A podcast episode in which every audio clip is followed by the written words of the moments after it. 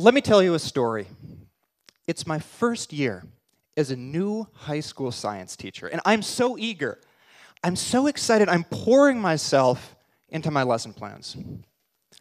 But I'm slowly coming to this horrifying realization that my students just might not be learning anything. This happens one day. I just assigned my class to read this textbook chapter about my favorite subject in all of biology viruses and how they attack. And so I'm so excited to discuss this with them, and I come in and I say, Can somebody please explain the main ideas and why this is so cool? There's silence.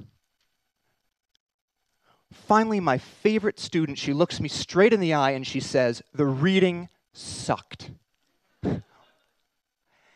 And then she clarifies. She says, You know what? I don't mean that it sucks. I mean that I didn't understand a word of it. It's boring. Um, who cares? And it sucks. These sympathetic smiles spread all throughout the room, though. And I realized that all of my other students are in the same boat.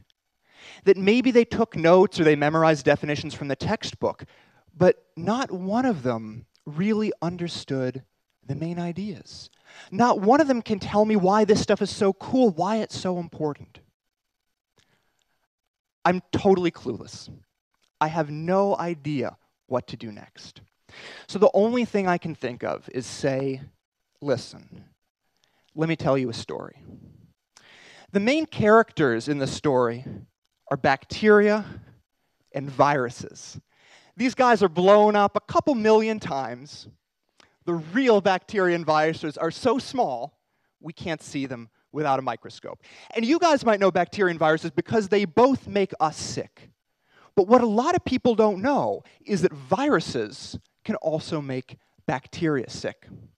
Now, the story that I start telling my kids, it starts out like a horror story. Once upon a time, there's this happy little bacterium. Don't get too attached to him. Maybe he's floating around in your stomach or in some spoiled food somewhere. And all of a sudden, he starts to not feel so good. Maybe he ate something bad for lunch. And then things get really horrible as his skin rips apart and he sees a virus coming out from his insides. And then it gets horrible when he bursts open and an army of viruses floods out from his insides if ouch is right. If you see this and you're a bacterium, this is like your worst nightmare. But if you're a virus and you see this, you cross those little legs of yours and you think, we rock. Because it took a lot of crafty work to infect this bacterium. Here's what had to happen a virus grabbed onto a bacterium and it slipped its DNA into it.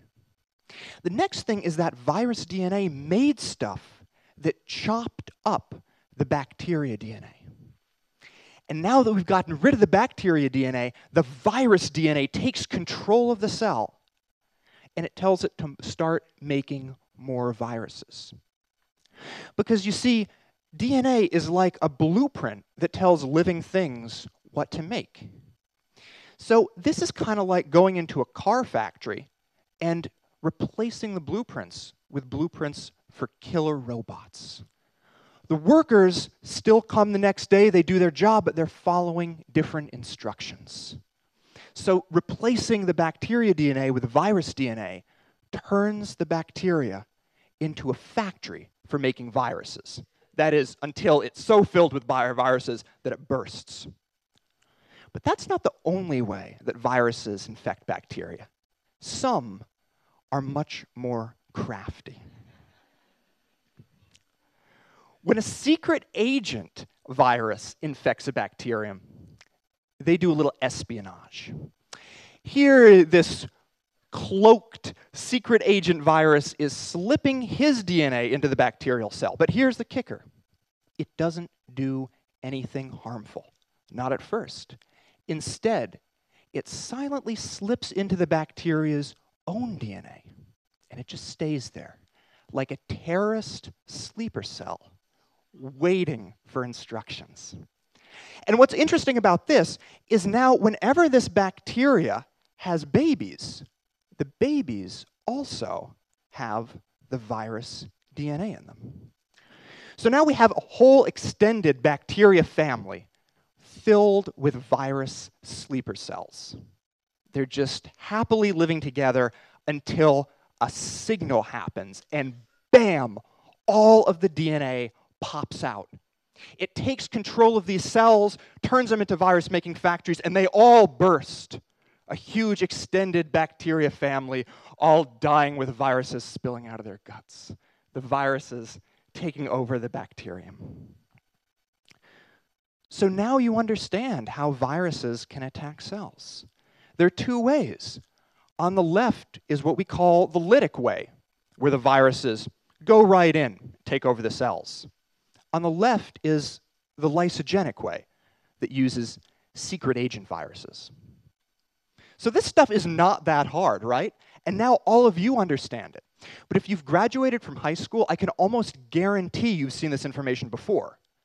But I, wet, I bet it was presented in a way that it didn't exactly stick in your mind.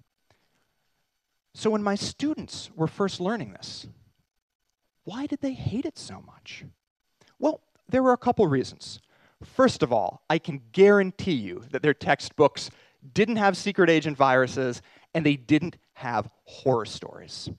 You know, in the communication of science, there is this obsession with seriousness. It kills me. I'm not kidding. I used to work for an educational publisher, and as a writer, I was always told never to use stories or fun, engaging language because then my work might not be viewed as serious and scientific. Right? I mean, because God forbid somebody have fun when they're learning science. So we have this field of science that's all about slime and color changes. Check this out.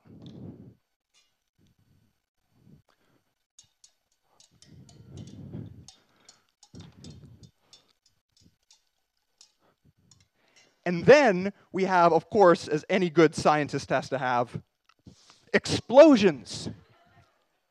But if a textbook seems too much fun, it's somehow unscientific.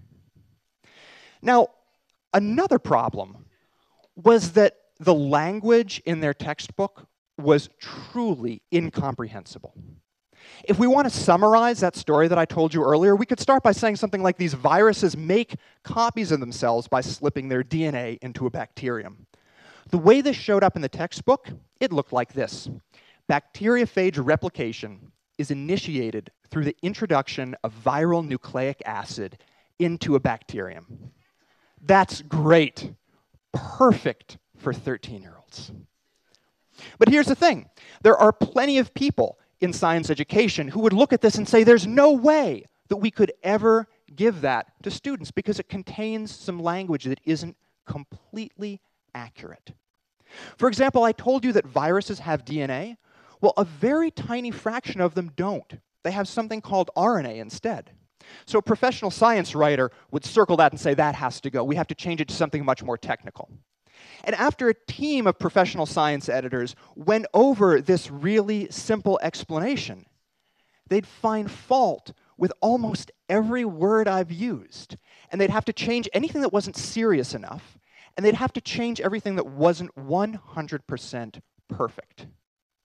Then it would be accurate, but it would be completely impossible to understand. This is horrifying. You know, I keep talking about this idea of, of telling a story. And it's like science communication has taken on this idea of what I call the tyranny of precision, where you can't just tell a story. It's like science has become that horrible storyteller that we all know, who gives us all the details nobody cares about.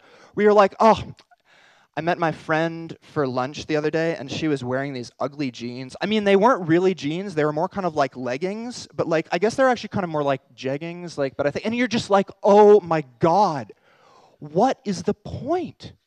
Or even worse, science education is becoming like that guy who always says, actually. right? You want to be like, oh, dude, we had to get up in the middle of the night and drive 100 miles in total darkness. And that guy's like, actually, it was 87.3 miles. And you're like, actually, shut up. I'm just trying to tell a story. Because good storytelling is all about emotional connection. We have to convince our audience that what we're talking about matters. But just as important is knowing which details we should leave out so that the main point still comes across. I'm reminded of what the architect Mies van der Rohe said, and I paraphrase, when he said that sometimes you have to lie in order to tell the truth. I think this sentiment is particularly relevant to science education. Now, finally, I am uh, I'm often so disappointed when people think that I'm advocating a dumbing down of science. That's not true at all. I'm currently a PhD student at MIT, and I absolutely understand the importance of detailed, specific scientific communication between experts, but not when we're trying to teach 13 year olds. If a young learner thinks that all viruses have DNA, that's not going to ruin their chances of success in science.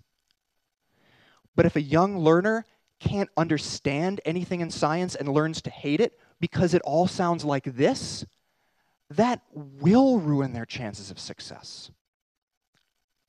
This needs to stop.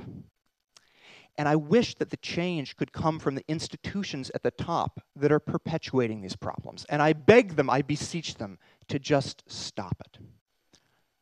But I think that's unlikely. So we are so lucky that we have resources like the internet where we can circumvent these institutions from the bottom up. There's a growing number of online resources that are dedicated to just explaining science in simple, understandable ways. I dream of a Wikipedia like website that would explain any scientific concept you can think of in simple language any middle schooler could understand. And I myself spend most of my free time making these science videos that I put on YouTube. I explain chemical equilibrium using analogies to awkward middle school dances. And I talk about fuel cells with stories about boys and girls at a summer camp. The feedback that I get is sometimes misspelled, and it's often written in lolcats. But nonetheless, it's so appreciative, so thankful that I know this is the right way we should be communicating science. There's still so much work left to be done, though. And if you're involved with science in any way, I urge you to join me. Pick up a camera, start to write a blog, whatever. But leave out the seriousness, leave out the jargon. Make me laugh, make me care. Leave out those annoying details that nobody cares about and just get to the point. How should you start? Why don't you say, Listen, let me tell you a story. Thank you.